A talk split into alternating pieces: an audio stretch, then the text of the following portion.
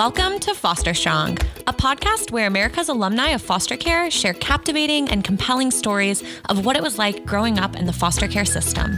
Each episode, we explore how our time in foster care shaped us into the resilient individuals we are today.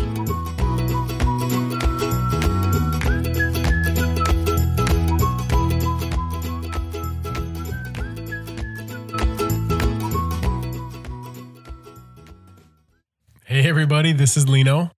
Hey, it's Mairead. Hey there, everyone. It's Carrie, and we are so excited to have you back for another episode of the Foster Strong podcast. Today, we are excited to dive into Raya's story. You know her, you love her. We've heard a little bit about her childhood growing up in foster care on a previous episode when we discussed boundaries. But today we are really looking at a more substantive discussion about what made Raya the woman she is today. So, a little background before we get started. Raya is originally from New Jersey, currently living in Washington, D.C., where she works at a social policy research firm and serves on the board of Sun Scholars, a nonprofit geared at serving former foster and adopted youth at pursuing higher education. She is a graduate from Ramapo College of New Jersey and has her bachelor's degree in social work. And she previously has served as an AmeriCorps member. She also has done research and published a child welfare policy report where she then presented it to Congress and the White House in 2019. So, welcome, Raya. Hey everyone. Um, thanks, Carrie, for the introduction. And I'm just really happy to be back on with all of you. So, how's everybody doing? I was just gonna say, what a badass, Raya. I'm your friend, so sometimes being around you day to day, I forget what a cool person you are and all of the things you've accomplished. Uh, so we'll just take a moment of silence for the badass that you are. A moment of Thank you. silence? What, what it was, was she died or like, Okay, let me just say a moment of recognition. There we go. For the badass that Raya is. like, should we yeah, no, no one has to stand and be silent for 30 seconds. Please. There's some dark times right now. Okay. Um, so Raya, I'm with you all the time and you know, we hang out a lot as friends, but I often forget just what a badass you are and how much you have accomplished. So reading through your bio took me back and I was like, whoa, she's really cool. I have a cool friend. Um, and you know, you're originally from New Jersey and have been there for all of your life, I believe, right? Um, but now you're in DC and you originally came to work in child welfare, but recently made a switch and are now at the social policy research firm. So, can we just go back to maybe your decision to leave child welfare? We've talked about this a little bit on a previous episode, but give our listeners a refresh on that. Yeah, definitely. Um, and it's funny, I, I think even as you read my bio, which I wrote several months ago, um, you know, to come to Foster Strong, I forgot all that I've did. I, oh my gosh, I forgot all that I've done. Um, especially just since graduating alone, I think. Um, and so I, I, guess I can start there. So I graduated in 2019 with a bachelor's degree in social work. Um, and really, to take it back a little bit further, um, going into college, I knew that I wanted to work for the Department of Children and Families in my state. Um, it was something I knew probably from a pretty young age, I would say at least early high school. Um, and my intentions were to go and be a caseworker and impact the lives of children like my caseworker did mine, um, who I still um, maintain contact with today. My adopted mom maintains contact with. Um, and he's gotten a lot of these life updates that I've been able to share with you all as well.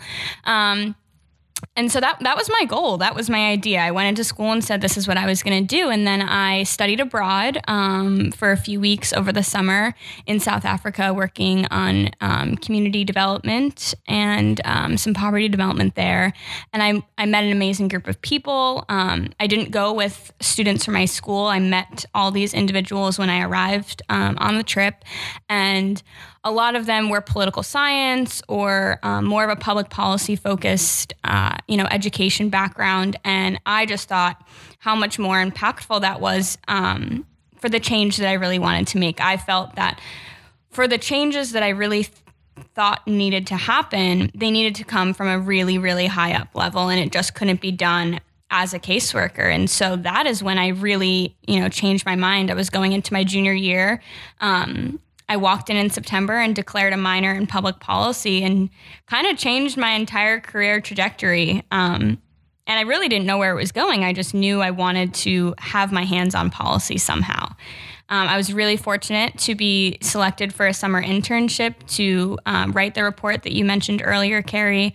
Um, and that was just an incredible experience. It was my first time coming to DC, getting into this, you know, like the, the nation's hub of policy. This is where I wanted to end up. And I didn't even know that it was coming. So it was just such a surreal experience. Um, and I went home.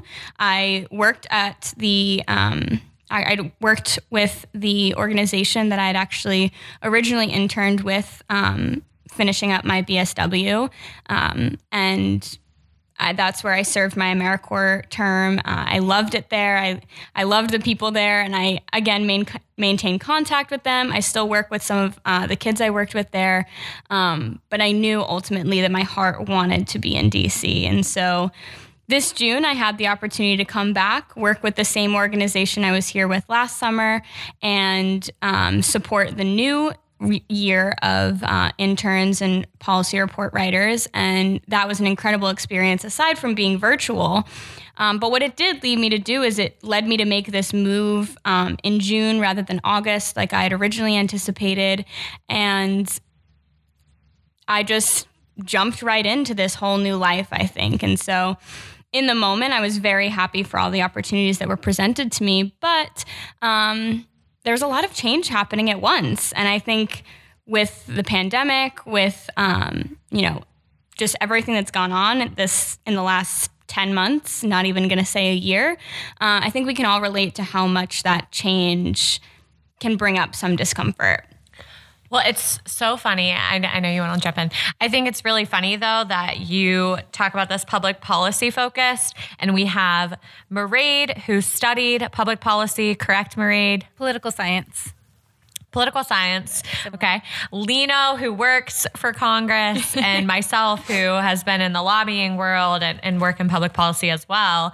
Um, so we are coming in strong with that focus. But I love what you said about the impact that you could make in public policy versus on the ground as a caseworker, and totally relate because I think that I've heard it said when you're on the ground, you really are making day to day direct contact and can make a difference and see that difference, whether you're interacting with a child or a family.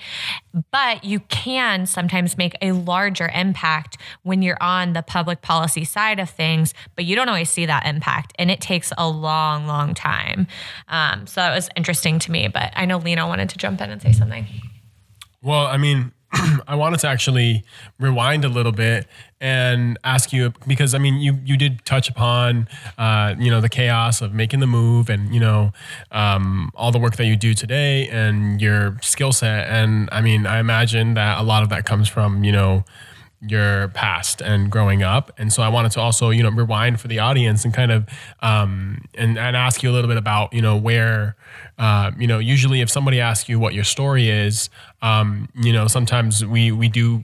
I know it's like when you meet somebody for the first time, and it's like, oh, so like, who are you? What do you do? And all that, right? So you you hear that part of them, and I feel like the audience has that right now. But a lot, some of the, what they're missing is, you know, where do you come from? You know what are your experiences what got you here and so you know in in a in a you know a snippet or like a snapshot like you know what's your story um, about where you come from and you know your experience, uh, the journey along the way. Um, we'd love to hear you know a little bit more about that. Um, well, I just wanted to say that I I think it's really admirable and c- powerful in a way that you started wanting to work directly with the kids. That's where your passion was, but then you you know yourself and you know that you can work even harder than that, and so you chose to take it to the next level. Yeah, so I, I definitely think um, there were so many factors that played into the decision I have ultimately made. And I just mean to this point because a month from now, I could want to go somewhere else. And that's kind of the beauty of, you know, the world we live in is that we have the freedom to change the work and, you know, to follow our passions and the things that are going to make us happy. Um, and so I've been really, really happy to, uh, and just overwhelmed almost um, to be able to do that. But one of those things um, to start is, you know, school in general. I was in a very, um, a very caseworker driven program. And so I saw that there were wonderful people and wonderful social workers and determined students who were going to be these caseworkers that I had, um, that others that I knew had. And we need those people on the ground. And I just, I could acknowledge that there were people out there. Um, and there were also people that were going to work in the direction I was too. And so I was really, really fortunate of that. But one of the big parts that I think I've shared on a few other episodes and at other speaking engagements that I do is I struggled the most with my trauma when I was in college um, and in the later years of my life. And so truthfully, I think part of moving to a policy lens was a defense mechanism and was me acknowledging that it may not be best for me to be on the ground. Um, it may not be the best place for me because of the things that I've already seen and the feelings that it could potentially turn up again. Um, so my my story through college, I or my story in general um, started from a very young age. Um, my mom had used for a great deal of my life um, and for most of the time that I can remember. Um, you know, in and out of different situations I wish I wasn't in, um, and accompanied by my little sister. So not only was I uncomfortable, but um, I was pushing that down to make sure that my sister was protected for a lot of it. Uh, and that ultimately came to an end when I was in the fourth grade. Um, my parents' rights were officially terminated, and I was placed into a kin placement uh, with my aunt and uncle. I'm so grateful and and fortunate that my aunt and uncle were um, in the position that they were in to, you know, take us into their home. But it didn't happen right away, and there was a lot of question about whether it could happen. My aunt and uncle had already taken in um, a set of children from my father's first marriage. Um, they had already had four kids of their own. And so now my sister and I were going to be seven and eight. Uh, not to mention that their kids are mostly 20 years older than my sister and I. So they're now raising a third generation of children, um, which is a lot for anyone, I would say, uh, especially when it's an unexpected um, and it's not something that they sought out to do.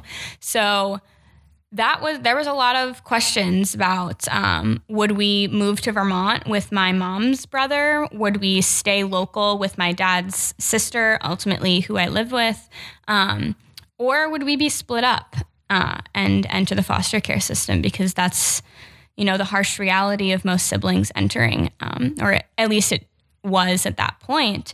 Uh, and so we this was very transparent to me and it's something that sticks out in my memory is this was communicated to me at 10 years old that these are all your options but one of them is obviously worse than the other. Um, and it was my brother who was already living with my aunt and uncle who stepped up and said please don't let my sisters go into that system. And that's who really um, you know, pulled the strings for us. And my my aunt and uncle fought through, and it was hard. And um, I always say it feels like I have six parents because they are so much older than me, and it was always checking in and who's picking you up from school today because there were so many adults in the home to be able to share that role. Um, but I would never change that. And it was never a quiet home, and there was always somebody to talk to or something to do, uh, and it was always a full house. Um, and so yeah, that's that's kind of where um, you know that led me to at this point. And just for our listeners, Raya, I just want to let them know if they haven't heard of kin or kinship care, that it is a form of foster care where a child is taken in by their family members. And in your case, it was your aunt uncle who stepped up to take you in. Um, and you just have such a strong story of sibling connection. It's really beautiful, Raya. And I, actually, something I, I, wanted to ask you is because you know, um, as I've gotten to know you, I've seen the you know the parental type figure that you are, and so given this you know description that you have all these siblings that all, too many parents in the house, like you know how did all these like different parenting, I guess um, heads butt. And like what was that like the relationships? Because there was a lot of different relationships you know the differences between you know your siblings kind of parenting versus you know the kinship family parenting versus biological and so on and so forth. So like how how were some of those relationships yeah, it was definitely um, a mix. Uh, I think I know I always knew who to call in what situation. Um, a prime example is I always knew to call my cousin um, and eventually adopted sister Jen whenever I wanted to come home from school. she would always sign me out. Um, Justine was always more of my emotional outlet. She, um, her and I spent a lot of my childhood together. She was my cheerleading coach for a long time throughout my life. Um, but at the end of the day, my parents um, had the end all be all, right? So whatever they said, they kind of dictated down the totem pole um, to the siblings, and then the siblings kind of dictated to us. Um, but again, I always knew who to call for what for the most part. Um, if I wanted to order food, I usually hit my brother up because he's always down for that kind of stuff. So um, you just kind of learn everybody's little niches and navigate it that way, I'd say. Do you think that? Um I just do you think that it was interesting that your your parents now knew your former parents? Like what is your relationship with your parents like knowing that they knew your biological parents? Because I feel like that is can be I don't know, a sensitive subject, at least with my adoptive parents. Like, I would not want them to know my biological parents. Yeah, it was tough, and I think um, so. For my adopted mom, who is my my bio dad's sister, she had already picked up the slack, for lack of a better phrase, um, when he dropped the ball parenting the first time. Um, my my dad had four kids before having my sister and I, um, and my aunts and uncles as a collective um, took care of those children ultimately from a very young age for all of them. Um, my brother was nine months old when he left my dad's custody. So for us to walk into the same situation, a lot of the hesitation was my mom saying, I, I don't want to do this again. Um, how could he do this again? More so. Um, and so, in the beginning, um, and this is something I've also shared, is um, I do not have a current relationship with my bio parents, um, and I've made that clear to my family and to those around me that I did not want that relationship. Um, and that was always something that came from me and not from anybody else, and that's something I I stand by. Um, and I'm very happy and proud of my family for not pushing me in a direction that I wasn't comfortable with. Um, and so in the beginning, my my adopted parents did not have a relationship with them. They didn't maintain um, any contact with them for the most part. Um, they were, in a sense, just as angry, frustrated, and upset as we were. Um, and so if they did talk, it really wasn't around us as I got older, um, and I think this kind of aligns with my experience in college, my my grandmothers got sick, um, and this meant that you know families recommunicate. Um, my grandmother at one point wanted a birthday party, but wouldn't wouldn't go to her own birthday party if all of her children couldn't be together. Um, and that was hard because for the first time in my life, I was presented with the idea of seeing my dad again. Uh, and I was 18, and that was something really hard for me to think about, I think. So um, that time eventually came when I was a junior in college. Uh, both my grandmothers passed away 10 days apart, and their services followed shortly after. And so, for the first time in uh, 12 years, I saw both my bio mom and my bio dad. Um, and to speak to that relationship, my there is no biological relationship between my adopted family and my biological mom. So, at my biological, my maternal grandmother's service, her mom, um, everybody was on my side, so to speak. Um, everybody was protecting me because they didn't have any relationship with her. And fast forward a few months to being at my paternal grandmother's service, I am now with and living with my dad's side of the family. And so it's inevitable that my dad and his sister are going to talk. Um, you know, my dad and his brother in law are going to talk. And so my adopted parents were actively engaging with him, um, and so were the other parts of my family. And so at that service, I did feel just in a completely different position, um, not so protected, not so, um, I think, just overall more vulnerable. But uh, overall, over my childhood and over time, um, it's never been a relationship that they pushed on me. Um, they've always given me the opportunity to say, yes, I want to see them, no, I do not, um, and have really never influenced me either way. And so I am so grateful to them for that. This is a this is a more vulnerable question, so don't feel like you need to answer it. But have you forgiven your parents, your biological parents, for everything that's happened, or where do you stand in terms of that piece of your relationship with them? It's a great question. Um, and I think I've asked myself the same question a lot. And um, most of the time I turn up without an answer. And I think that's for one because in college, when I started having the experiences of alcohol, drugs, um, you know, friends doing the things that people do in college, um, stepping up to that parental role, as Lino mentioned, um, to take care of them, I was reminded of all the really horrible things that they did um, and that they did in front of me. And I, for the first time, started to feel a lot of anger.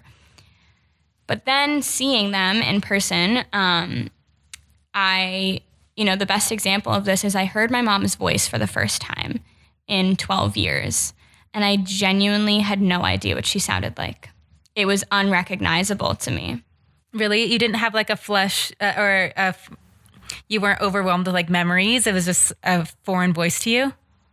Absolutely. Wow. There was nothing there. And it was in that moment that I stepped back and said, I just don't know them. I know what I know what happened. I have these memories, but as people, I just don't know them. Um, the question I face a lot more now is do I want to? What is the benefit of getting to know them? Um, in terms of getting to know myself, I think uh, that's what I struggled with the most is understanding myself as somebody who was raised for 10 years by two people and then totally jumped to a new set of individuals. Um, I think a lot of my formative years were with them. And so I wonder if I came to be from some of the qualities that they have. Um, but I wonder if that's information that's necessary to me. Uh, and so I think that's more the question that I face now rather than forgiveness. Yeah. Well, I feel like Thanks for sharing that, Raya. Yeah. It's just uh, when you're talking, it makes me, it, it just makes sense because when you're a kid, you don't necessarily know what's going on or you don't really have as much control. And then when you're an adult, you kind of look back on where you came from and you can see it all from a different perspective. And I think it's powerful that you're making your own decisions. Um, it doesn't matter what anybody else does. And that's what I love about Foster Strong is that we have this like similar thread um, of foster care, but we're all so different and we have all had different stories and we make different decisions on how we want to move forward. before we before we even like you know transition or anything like that there was actually another thing that i want to ask and that's um you know what do you, what do you tell people out there that are kind of in a similar position where uh, they have the opportunity to explore a relationship that is estranged?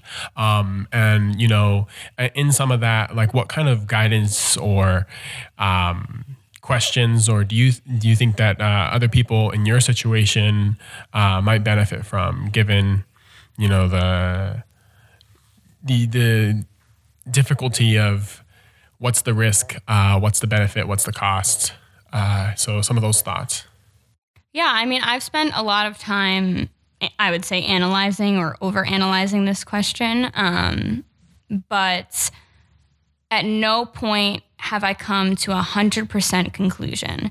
Um, and that's, and I'm not talking about the overall idea of building a relationship, but just the idea of something as small as having coffee. I have never been able to sit down and say, I would be totally okay having coffee with them.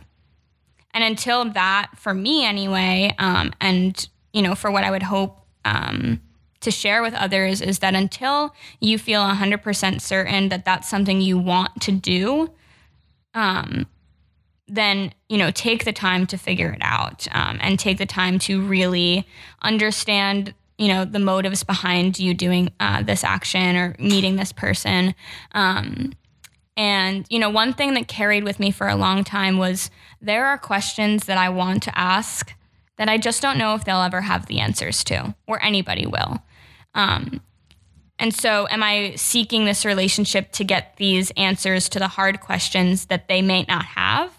Or am I seeking them for other reasons? Um, an example um, is my sister was faced with the opportunity to have dinner with my dad, and she did. Um, and I, I don't think that her experience was what she anticipated. Um, she my my adopted parents were also with them. It wasn't just a one on one thing, but um, you know, it it was kind of like he walked in the room as if he was out to a normal dinner with somebody who was a cousin who we'd seen for the first time in a few years. There wasn't um, that apology. There wasn't the conversation, um, and so do do I think that the setting was 100% appropriate? Maybe not. Um, but do I think maybe she went in with expectations of something different? Absolutely. Um, but she ultimately she came out of it with a really solid um, support system and people to come back to and um, you know conversations to be had. And so the other thing I would say is if you are up for um, you know challenging yourself and seeking kind of those feelings in the moment and and committing to these actions, just ensure that you have the people to support you when you get back um, for the good and the bad, really, because we just don't know what's to come of it. Well, and I think what you said about your own litmus test of would I want to sit down for coffee with this person? What stood out to me is the word want and thinking about it truly is what you want. You should not feel pressured to restore any estranged relationship. You should not do it because someone else is recommending you do. It truly has to be your own want and your own motivation to go. Like no one should be forced into that type of situation.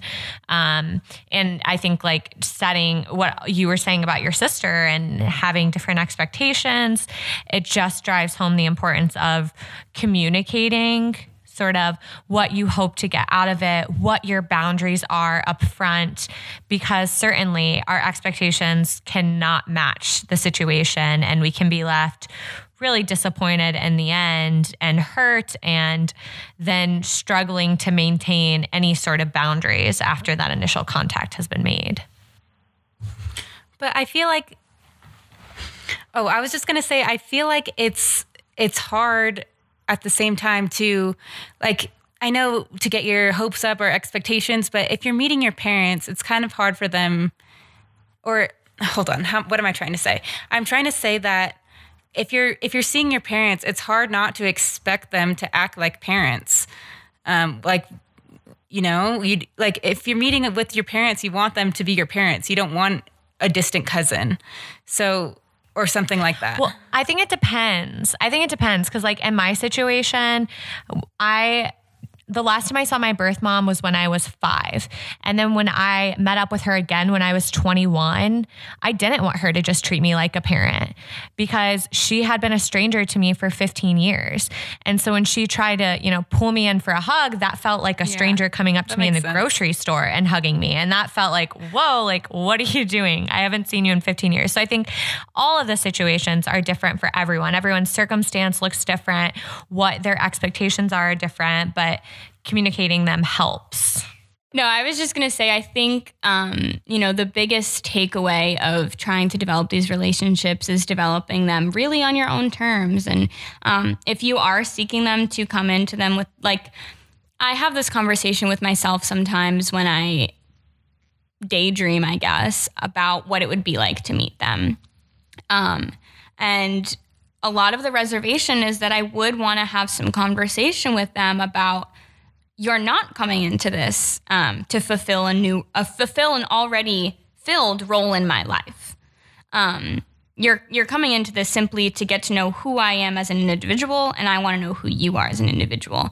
Um, and I'm very confident that I can communicate that, um, but I'm not confident that it would be well received on both ends. Um, and so that's where my reservation is: is do I know that they could walk into this situation um, and you know fulfill my expectations of what I'm what I'm looking for? Um, and this really comes from the last time that I did see them. Um, I had an experience where my my mom chased me around the service um, and followed me around the entire time while grieving my grandmother to try to get my attention and talk to me. Um, and I just couldn't help but feel like this wasn't the time, the place, um, and nor her role in my life to be comforting me in this situation. And so I don't know. I just feel like if a memorial service isn't enough of a hint not to do that, I don't know how much more I have to communicate um, where where she kind of stands in that, and so that's where my reservation is. Yeah, I, I it was kind of a a leading question when I asked it because I I could kind of see where you were going with it. Um, really, uh, it, I think it's just really important because so many of us find ourselves in these situations, uh, especially when the you know your family just doesn't look like a traditional family in the most basic sense. And so societal expectations, right? You know, this constant narrative that a family looks like this and it acts like this and it is everything. And, you know, it goes family, friends, and, you know, whatever in that order, as in like in that order of importance, something like that. And, um, and so I, I want to stress to everybody that, you know, family is kind of a, it doesn't have to look and feel the same for everybody. But one thing that I've seen and amidst all of this is that it's like safety, it's comfort, it's on your own terms. Um, that these expectations that we have and we bring into um, these meetings is is what we really have to battle. It's like that's half the battle is just our own internal expectations of what we're trying to get out of these meetings.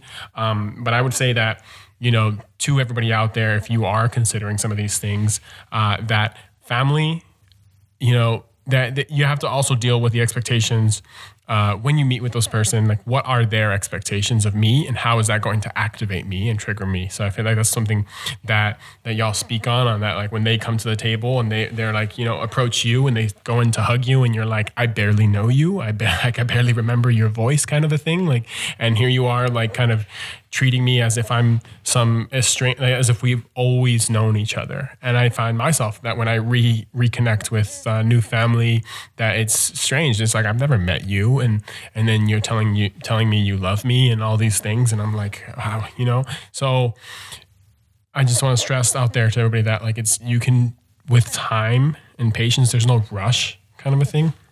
Well, and boundaries are so important. And we talk about this on the boundaries episode. And Raya does an excellent job of setting an example for how you can set boundaries with family.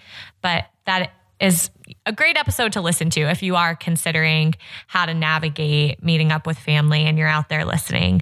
Um, I do think, right, you have when you speak out your story, it just sounds like you've done a lot of work, you've done a lot of self reflection on it, and you have been in all of these different advocacy spaces where you're telling your story again and again and again.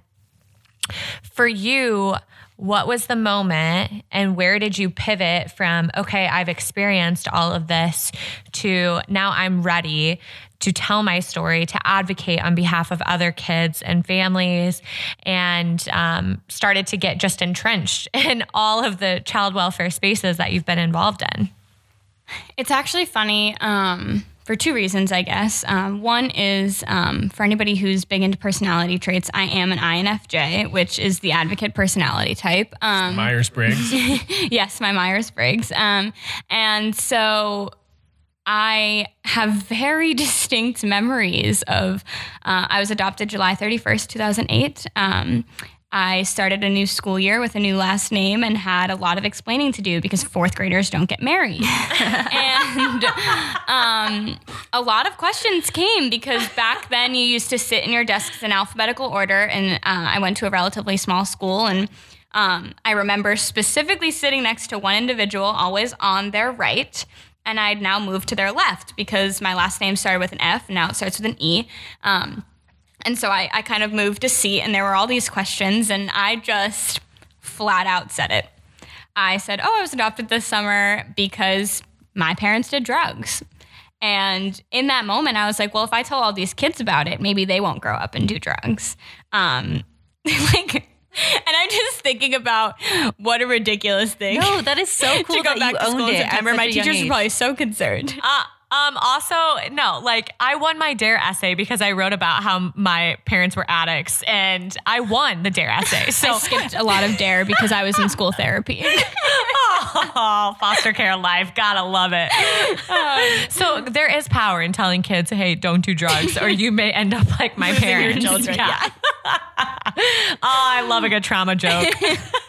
yeah, that was um so I guess that was my OG uh, advocacy days. I love it. I grew up and I, I had a lot of these um, you know, guest speakers and um, former athletes and things come into my high school. Um, I remember writing my college essay on the idea that I would go to school to be a social worker and I would minor in public pol- and um sorry public speaking and I would go and I would continue doing this kind of speaking. And it was something so abstract I didn't even know that that like if that was a thing or if that was something I could do because again I saw these athletes and all these former famous people um coming into my school and I was just this person who's like I want to talk.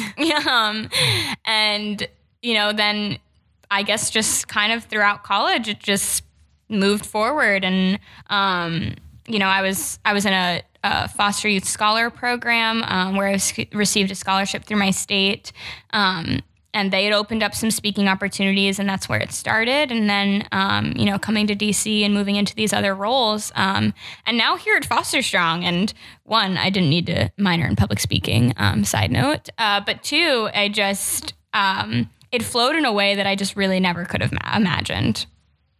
So I love that like we're talking about all this like stuff that like you've had these like character traits that have kind of, you've had since a young age just like OG advocate you know uh, to your peer speaking right? And here we are now like now speaking and with the aim of speaking to our peers um, and people who have experienced what we have. Uh, I'm curious to ask you our standing segment question which is you know what does being foster strong mean to you Yeah, um, it's a good question. Um, I so I um, referencing my college essay, which I talked a little bit about. Um, I you know wrote that about my story and what I wanted to do with it, um, and I titled that essay, and then I actually got the essay, that title tattooed on my body um, as my first tattoo when I turned 18, and that reads "Everything was beautiful and nothing hurt." Um, and I think that's just something that carries me through um, and has carried me through to Foster Strong, and that I hope we can portray to others is that being in foster care in a, a way, in many ways, in however you want to see it, made me who I am. Um, there are tons of things that contribute to that. But at the end of the day, these experiences, who some respond to me and say, Oh my gosh, I can't believe you went through all of this, are what made me. Um, and are, are what made me this advocate, are what made me this individual. Um, and just overall, I, I, you know, that's just what um, what brings me to the table is just everything that I've carried uh, on my back from then to now um, is just who I am, and it's what I have to bring to the table, and that's all I can do for everyone. Tell us the quote one more time. Everything was beautiful and nothing hurt. Okay, question. Obviously, I love your tattoo. And tattoos are so personal and have a different meaning for every person, except for the people that get like mom tattooed on their butts. but um, maybe that's personal too. I don't know. Um, but Raya, do you think that that nothing hurt piece is true? I think um, we have to allow it to hurt most of the time to see its beauty. Um, and I, the reason I have it, the reason I use it, the reason I stand by it is because I fought really hard to recognize that pain and to see it as beauty. And it's a reminder to continue to do that with the, with my trauma, with smaller things that happen in life, with all the situations that I face, is that it's a, I would say a step beyond this too shall pass um, in the sense that it does become beautiful on the other side. That's that is beautiful. Pun intended. and that is Foster Strong. Yes. Well, man, I like I'm speechless. Uh, first off, uh, and I just want to say thank you for sharing all of that, and thank you for you know just letting us in and really allowing us the chance to see you for you, uh, all the things that you've been through, everything. And just be also for being very candid and being able to speak on you know vulnerable questions in this platform where you know it's going to be out there and. So for everybody, if you want to hear more from Raya and you want to hear more about what's going on, you can you know follow her on Instagram at uh, Raya underscore Steves one, uh, and, or you can you know check us out on at urfosterstrong.org. Uh, she has some videos on there uh, speaking a little bit more on this, and feel free to reach out as well. We're all pretty well uh, responsive, and I know Raya's you know always ready to kind of speak on any of these issues at you know the drop of a pin. So uh, thanks for for listening, and you know coming back next week. See y'all later. Thanks, everyone. Thank you, Raya.